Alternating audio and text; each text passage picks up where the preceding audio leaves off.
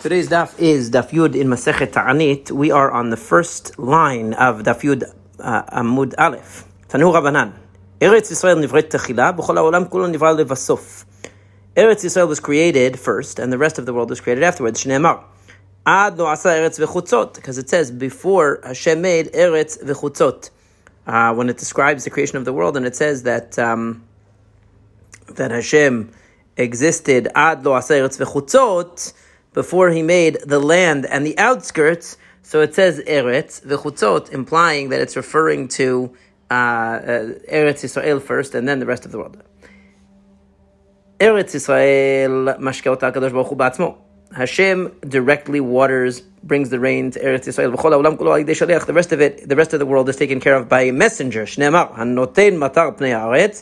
it says Hashem uh, puts out the water over the face of Aretz, and here Eretz is of course referring to Eretz Yisrael, and that says V'sholeach chutzot, and he sends the water on the outskirts. So again, he sends the water to the rest of the world. Only Eretz Israel gets it directly from Hashem. Eretz Yisrael shota migishamim. The land of Israel drinks directly from the water of uh, rain, rainwater, and everything else is from the runoff of the rainwater of Eretz Yisrael. As we saw before, Hashem places the rain on the land, and then He sends water uh, to the outskirts. So again, that's showing you that it is a leftover from Eretz Israel uh, that goes to the rest of uh, the rest of the world. The uh, uh, Eretz Israel shotat chila, the land of Israel drinks first, and the rest of the world is next. Etc. The same pasuk again. In other words, it shows the primacy of Eretz Israel uh, over the other lands with regard to rain, it gets first. It's like a person who makes cheese. That first he uh, takes what is the uh, good part, in other words, the part that that uh, became cheese, and then manechet he leaves over the leftover, whatever is the waste product he leaves afterwards. So it's saying that the primary gift of rain goes to Eretz Yisrael. Amar more the Meshta said matkinin ba'avim. Uh, as the uh, we said before, uh, we saw machloket about whether the rainwater really begins in the ocean and then goes up to the clouds and comes back down, or whether it begins in the sky. And one of the issues was that we see that the rainwater is not salty and seawater is salty. So uh, the so uh, the answer that Rabbi Eliezer gave to that problem was that. Uh, that the, the clouds sweeten the rainwater. So the question is, Minali, where did he get that from? Rabbi Yitzchak Bar Yosef because Rabbi Yitzchak Yosef said, Rabbi Yochanan, Rabbi Yochanan Ketiv, Cheshkat Mayim Avesh Chakim, because in one pasuk it says, the darkness of the clouds, the thickness of the heavens, meaning the thickness of the clouds, Uchtiv Chashrat Mayim Avesh Chakim, with the resh instead of a kaf. These are psukim that appear in the Song of David, which is one of the few things that, uh, one of the few passages, uh, lengthy passages in Tanakh, that appears twice. It appears once in the book of Shmuel and once in the book of Tehillim, and in one place it says Cheshkat, and in one place it says Chashrat. So the, uh, so the question is, what is the, uh, what are we learning from there? So uh, he says shekol kaf v'shaderesh. Move the kaf in front of the resh v'karebe chachsharat. It should say like hachsharat. It perfects, it completes, it qualifies the water. In other words, it's referring there to the. Um, it's referring there to the. Uh, to the clouds and he's saying that if, since you see that there's a word in one place it says chashrat, one place it says chashrat, and you see that the kaf is in a different position, um, and the, uh, then the resh. In other words, if you combine those two words and overlap them, so to speak, you'll get hach sharat, and it'll come out that it means that the rain that the rain is purified basically in the clouds. Rabbi Yoshua, what does Rabbi Yoshua do with those psukim since he doesn't maintain that the clouds are purifying the rain? What does he say? He maintains like Rav Dimi said uh, that he said that they said in the west. If you have bright clouds, in other words, light colored clouds, it's very little rain. If you have dark clouds that means there's going to be a lot of rain. In other words, one of them says chashwat, one of them says cheshkat. So he says when it's when the uh, so he learns from the pasuk it says chashwat that means uh, a light type of a cloud. Um, that uh, but when it says chashkat dark, that's when it's going to be a lot of. Um, a lot of uh, a lot of water. So now the um, and that's from the word cheshkat, which means a dark cloud. So Rashi says kishanan kalish when there's a very weak cloud like cloud right from the dark one is going to be a lot right but if it's uh, if it's light it's going to be little So it's like uh, soaking. The word chashrat. When it talks about soaking, uh, when it soaks the uh, uh, uh the it talks about not soaking dye on Shabbat. And um, he says that's what Rabbi Yoshua says.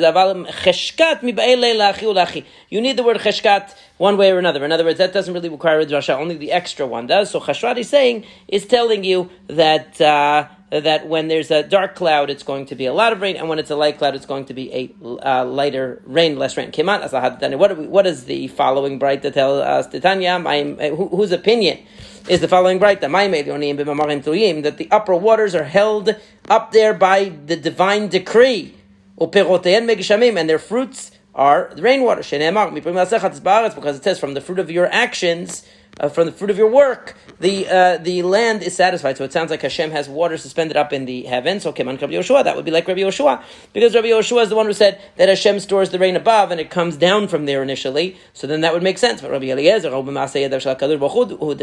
that's not talking about the rainwater that's above. That's just talking about the creations of God and uh, in general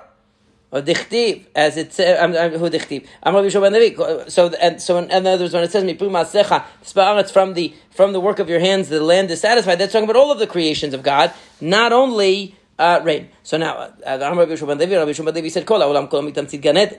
We'll show that every the entire world drinks is sustained from the runoff, the leftover from Gan Eden. Because it says that a river comes from Eden. Tana mitamtzit beit kur shotet tarkav because it says from the runoff of a beit kur a tarkav uh, can drink. In other words, it means to say Rashi says kli shemashkin kur the amount of water that you you know if you would put into a vessel the amount of water that's necessary to water a beit which is a large, uh, uh, large area. What's run, what runs off, what's left over, will be the amount of a tarkav, one sixtieth basically. So it's saying the world is one sixtieth of Gan Eden and receives one sixtieth of the rain, the leftover from Gan Eden. And now Tanu Rabbanan, the rabbi said, Mitzrayim of Yadad Mel Parsa, Adad Mel Parsa. Eretz Mitzrayim is 400 parsa by 400 parsa. And it's one sixtieth of Kush. And Kush is one sixtieth of the world. Olam began. And the uh, the world is one sixtieth of the Gan. The Gan and the Gan itself is one sixtieth of Gan Eden. Eden and Eden is one sixtieth of Geinam. That means that the entire world is like a the top of a pot on top of Geinam. Geinam is huge and enormous, and uh, the universe compared to or the world compared to uh, Eden is tiny, and uh, but Eden itself compared to uh, is tiny.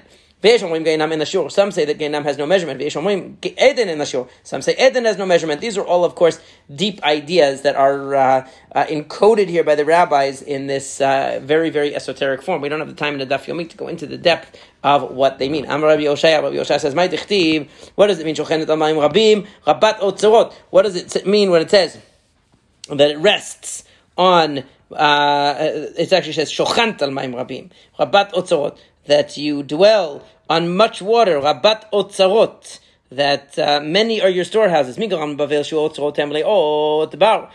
caused the to Bavel? Is talking about Bavel. Hashem is talking to Bavel here. So what? What the, the Navi Yirmiyahu was talking to Bavel. So what is it? What caused Bavel to have full storehouses filled with grain. It's because it rests on lots of water. In other words, since it's not dependent upon rainfall, it has plentiful water, therefore it always has lots of grain. Rav, Rav says, Atira Bavel, de chatzda belamitra.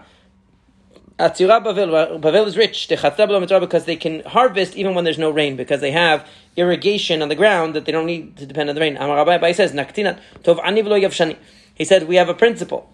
Better to be inundated with water, have too much water, than to have, meaning to have a place that there's a lot of water and mud, than to be in a very dry place that you're dependent too much on the rain because that creates problems and creates hardship and and uh, and, and lots of stress.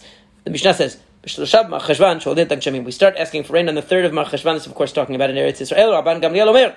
Rabban Gamliel says on the seventh. Tedvav Yom Achar Echag. We do, we start asking exactly 15 days after Sukkot, so that the last Jew who came for Aliyah L'Regel, who came to visit the Beit HaMikdash, for Sukkot can get to at least the Euphrates River before rain starts. So we don't start asking for rain, it would be rude while the travelers are still in transit. The Gemara says, Rabbi Elazar, halacha Rabban Gamliel. The halacha follows Rabban Gamliel. Tanya says,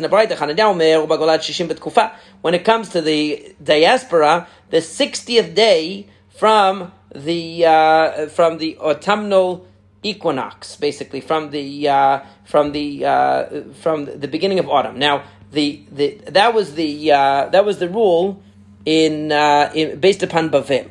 Now. W- we nowadays in the diaspora don't start asking for rain until the 3rd or 4th of December, or the 5th of December, actually. 4th or 5th of December nowadays.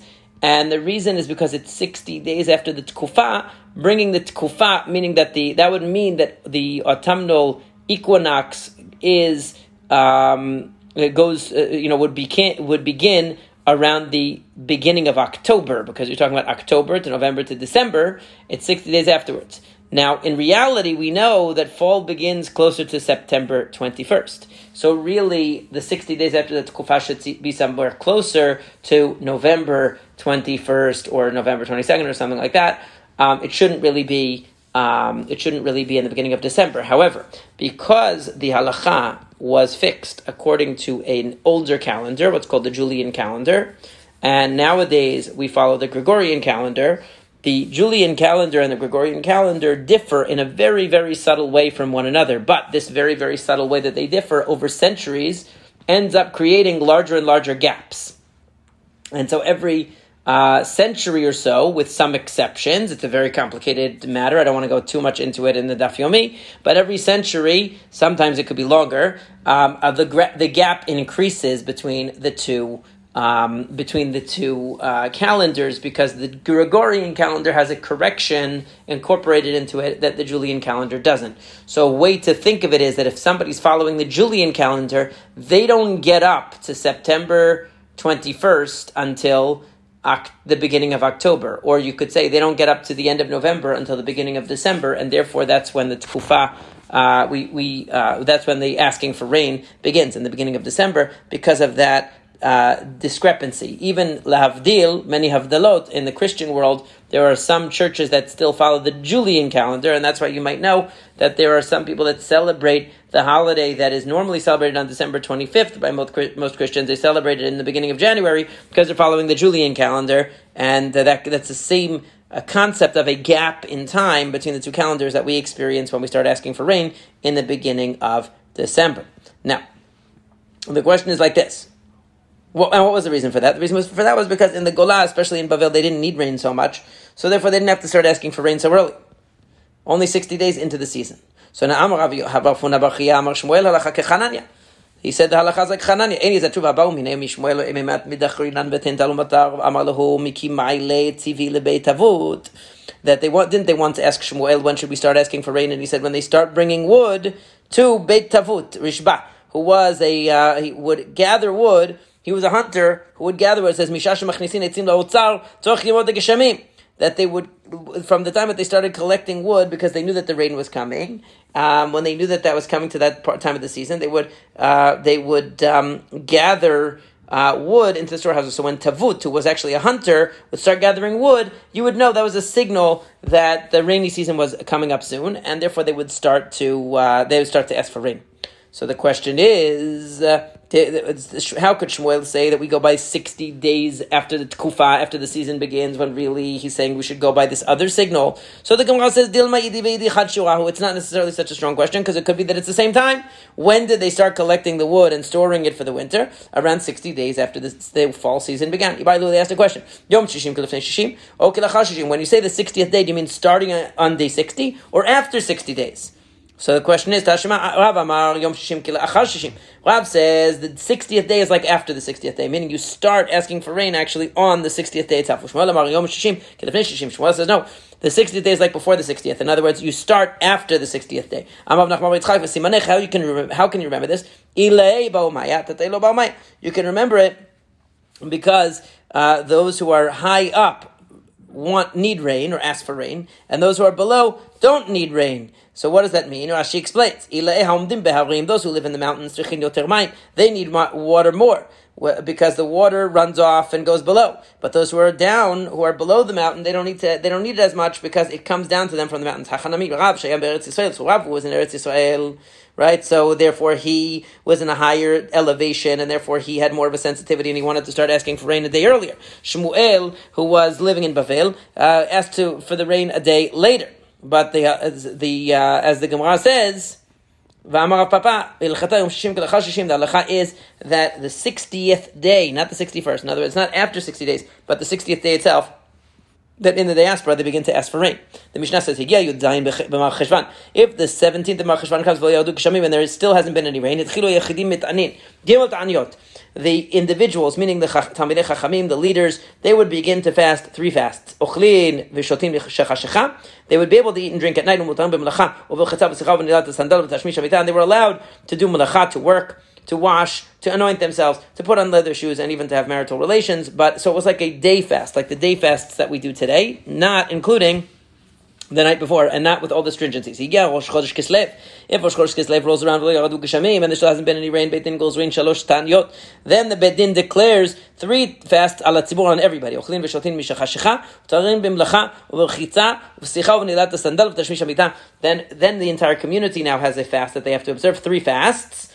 Um, we'll see more details about them in the ensuing Gemarot, but basically they can eat and drink at nighttime, and they're allowed to work, they're allowed to wash, they're allowed to anoint, they're allowed to wear leather shoes, and they're allowed to have marital relations. So basically, just like the Yechidim, just like the fast of the Chachamim before, they have three fasts as well. The people have three fasts as well if Rosh Chodesh has passed without any rain.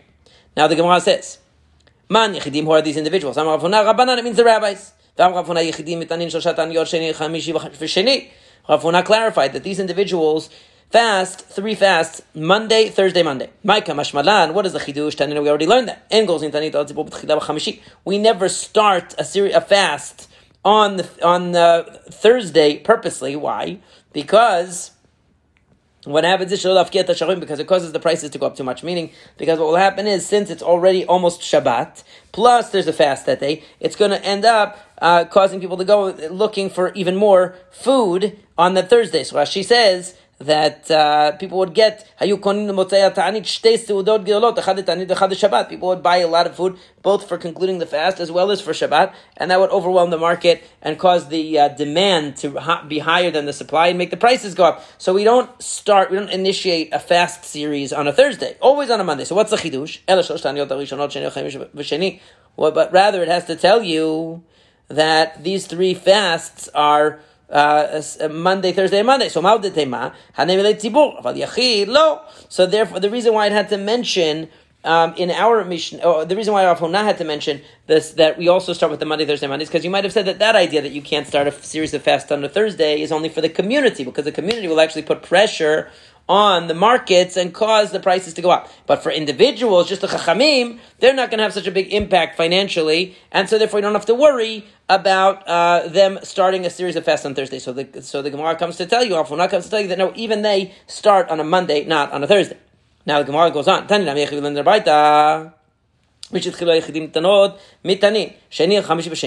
Rav Huna says, when they start these fasts, it's a Monday, Thursday, Monday. If they run into a Rosh Chodesh, then they stop. We've learned before, Megillat Ta'anit was a list of minor holidays that the rabbis uh, observed beginning in the Beit Sheni period. Uh, most of those holidays became obsolete, uh, became uh, you know no longer practiced. But uh, in those times when they were practiced, they would not observe the fast if it fell out on one of those days. A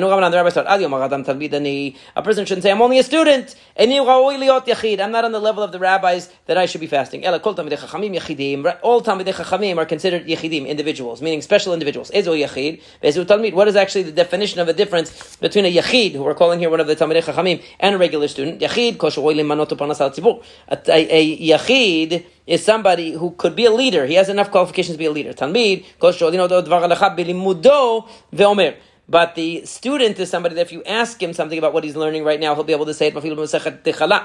Even the Masechet that everyone is learning, and the Masechet Kala is referring, according to most Mefarshim, is referring to the Masechet that everybody was learning to, because they would have these Yarchei Kala, they would have these months of study, like these sort of like conventions where everybody would get together, they would prepare certain material and they would learn together. So even that, that everybody's learning, that's just part of the curriculum everyone's doing, if they know the answers to it, they're called the Talmid. If they know, uh, if they're on the level that they could actually be uh, appointed as a leader, they know enough that's beyond just knowing what they're learning right now, so then the uh, uh, so then uh, that's called the person who's able to answer anything and able to give leadership. So that's uh, that's the person who is uh, called a Talmid Chacham, is called a Yachid. A Talmid is somebody who knows what he's learning right now. Not everybody who wants to be a Yachid, wants to be special, can be. Talmid also, but if he wants to be a Talmid, it's okay. Rabbi Meir, Rabbi Meir says that a person can follow the restrictions of the Talmid, even if they're not on that level, but they shouldn't follow them. They can't all uh, claim to be a Yachid. Rabbi Yossi Omer, Oseh, says, why not? Why not be on the level of a yachid? And it's good for him. Because the fact of the matter is that over here we're talking about somebody um, that uh, is, is going to torture himself. Uh, in other words, according to Rabbi Meir, you can pretend to be a Talmud, and whatever restrictions or requirements are expected of a Talmud, you could keep them because it's not such a big deal. But to pretend to be a Talmud Chacham, you can't do that. And since only the Talmud Chachamim were uh, fasting, you, you know you shouldn't do it because it looks like you're showing off. Rabbi Yosef says no. Here, since it's about fasting, it's not about a pleasure and enjoyment. So therefore, you cannot. Um, you should. You can imitate the Chachamim. If you want to be one of the Chachamim and fast with them, it's okay. Right? So, uh, the, interestingly, Rashi, uh, which we know is only a pseudo Rashi and Ta'anit, brings another version where it says if he wants to be uh, one of the Yechidim or one of the Talmidim, he cannot, according to Rabbi Meir. That's a different version that says because there were certain uh, special privileges also that the Talmidim had that a person would be laying claim to um, by, by pretending to be a Talmid. But in any case, the point is that if a person wants to participate in this fast, there's a machloket whether he's allowed to do it because it's only, it's only causing himself pain, or if he still shouldn't do it because um, because he's not really on the level and it looks like he's showing off. Now, Tanya Aydach, we learned another braita. Local לעשות לעצמו יחיד עושה, תלמיד עושה. Divrei Rabbi Shimon ben Elazar. So it says, if a person, not everybody who wants to be one of the Yechidim can do it, but if he wants to be a Talmid, he could. And again, according to the other version of Rashi, it would say that neither of them. You can't be either, uh, in any case, more than you really are. אוקיי? במה דברים אמורים? רבן, רבן שמעון בן גמליאל אומר, במה דברים אמורים? בדבר של שבח. So he's saying like Rabbi Yossi said basically. When is that true? Only when it's a praise to him. But if he wants to torture himself, it's not a praise for him. It's a pain for him to have to follow this, uh, observe these fasts. So on one hand, you could say that psychologically, by identifying, pretending to be one of the Talmidei Chachamim, there's a certain arrogance in that. But since what he's taking upon himself, the Maaseh, something painful, something suffering, we don't really consider it to be an advantage or a privilege to engage in that, according to Rabban Shimon ben Gamliel. So simply, that's the machloket. Do we say that the fact that he's taking taking for himself the title of a yachid is itself arrogant, or we look at in what, what through what he's taking the title, and since what he's doing to take the title is engaging in something which is actually suffering, so therefore we allow him to do it if he wants to take that stringency upon himself. Now the Gemara goes on, if a person was fasting for a certain uh, crisis and it passed, uh, for a sick person and they got healed, since he accepted the fast upon himself, he has to finish it. If a person went from a place that they had not decreed a fast to a place where everyone's fasting, he has to obviously fast with them. If in his town they were fasting and he went to a place where they're not fasting, since he started in a place in his hometown where they were fasting, he has to finish the fast even though he came to a place where they're not fasting. If a person made it, forgot and he ate and drank. He shouldn't be in front of the community showing that he's feeling good. And he should not in he should not treat himself with idunim. She says, Since I ate a little bit, I'll eat a lot. In other words, since he's already feeling satisfied, he shouldn't walk around and uh, and and show that he's feeling good when everyone else is feeling bad. And moreover, he should not say, "Well, once I ate, I should just finish eating and enjoy myself." Like uh, Yaakov said to his sons, "Why are you titro? Why are you showing off, so to speak?" Meaning what? Literally, it means why are you looking at each other and not doing anything? But he's saying, "Why are you showing off?" Don't make it seem like you guys are feeling good because there was a famine in the land at that time. Don't make it look like you're full uh, not because not in not in front of uh, Esav, and not in front of Ishmael. So they won't be jealous of you because if they see that you're feeling good, they're going to be jealous of you. So you should not, when other people are suffering, uh, show yourself to be very satisfied. It says, uh, this is when Yosef was sending his brothers home after the, he revealed his identity. He said to them on their way home, don't fight on the way home. Yosef Yosef said to his brothers, don't get involved in a discussion of halacha. Because maybe you'll make a mistake, you'll get lost on the way. In other words, focus on getting home and telling my father that I'm still alive. Don't get involved in a halachic discussion. You're going to lose your way. Any is that true? Didn't Rabbi Eli, the son of Berechia, say Shnei Talmidei Chachamim shemalachim badech ven benim divrei Torah the Sarif? Then he said that two Talmidei Chachamim, two scholars of Torah who walk on the way and they don't have any divrei Torah between them, they should be burnt. As it says, Vehemo Olachim. Uh. This is talking about Eliyahu and Elisha at the end of Eliyahu's life. It says they were walking around. It says they were walking. And all of a sudden, what happened was that there was a chariot of fire with horses of fire and they split between them. And then Eliyahu goes up to heaven, of course. What happened? The reason why they were saved from that fiery char- chariot was because what it says, they were walking and talking. They were talking Divrei. Haleka dibur. But if they had not been talking Divrei then instead of the chariot passing through them and and Eliyahu going to heaven, they would have been burnt up. So what do you see from that? That on the way home, how could Yosef tell his brothers not to be involved in Divrei Torah? It's, obli- it's an obligation for Chachamim when they're walking together to be involved in Divrei Torah. It depends. If they're going over what they know, reciting it, reviewing it, that's okay. But iyunay, to get involved in a deep conversation and analysis, then they lose track of what they're doing, what's going on around them, and they'll get lost. We learned in a braita, uh, a person should not take an overly large step in the matter uh, in a, when, when he's walking and vachnisu chama la'irin. You should always arrive at your destination while it's still light outside. You shouldn't take overly large steps. Damar, what the master said? Psia gasa notelet echad mechamesh meot memorei nav adam because the master said that a, that a, that taking very large steps when you walk reduces the light of a person's eyes by one five hundredth. In other words, it diminishes your energy.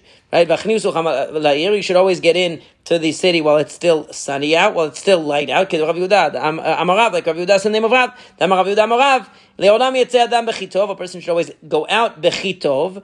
Uh, and the v'kanez bechitov, and he should come in bechitov when it's kitov. What does kitov mean? Because it's uh, meaning that the, the light, Hashem called the light Tov. He said, Vayar Elohim et or kitov. It's saying it should, you should leave the city when it's light, should arrive when it's light. Like it says regarding the brothers of Yosef, they, the, the, uh, when the light of the morning came, they were sent out. When a person is traveling on the way, you should not eat more than you eat during a famine. Time, what's the reason? Here they explained it because of stomach issues, because you could have stomach issues on the way because you ate too much, and then when you're walking on the way, you're gonna get sick and you're gonna have uh, diarrhea or whatever because the exertion after eating is gonna make you sick. That's not possible. But in Israel, they said because you might run out of food and so you should save your food. You're on the way, you're, you're traveling, you don't know if you might run, the next time you're going to be able to find food. My benai, what's the difference between them? If you're traveling on a boat, and therefore you're not exerting yourself, you're sitting on the boat, so then if the issue is about exertion, eating followed by exertion that you might get sick, it wouldn't be an issue. If the issue is running out of food, it could still be an issue because you don't know how long you're going to be on the boat. Inami alternatively, if you're going from uh, one place to another, you're going from like, uh, one village um, to another village inn. In other words, you know you're going from hotel to hotel, so you don't have to worry there about whether there's going to be enough food because you know you'll be able to get enough food in the place that you're arriving. But you could still cause yourself. Um, you could still cause yourself stomach problems since you're exerting yourself after eating. Rav Papa, kol parsa uparsa, achil chadar ifta. Rav Papa, every parsa that he traveled, he ate uh, uh, one bread. Why? Because because he thought that the only reason uh, about the concern of traveling while eating was uh, because of the stomach issues. And Rashi explains,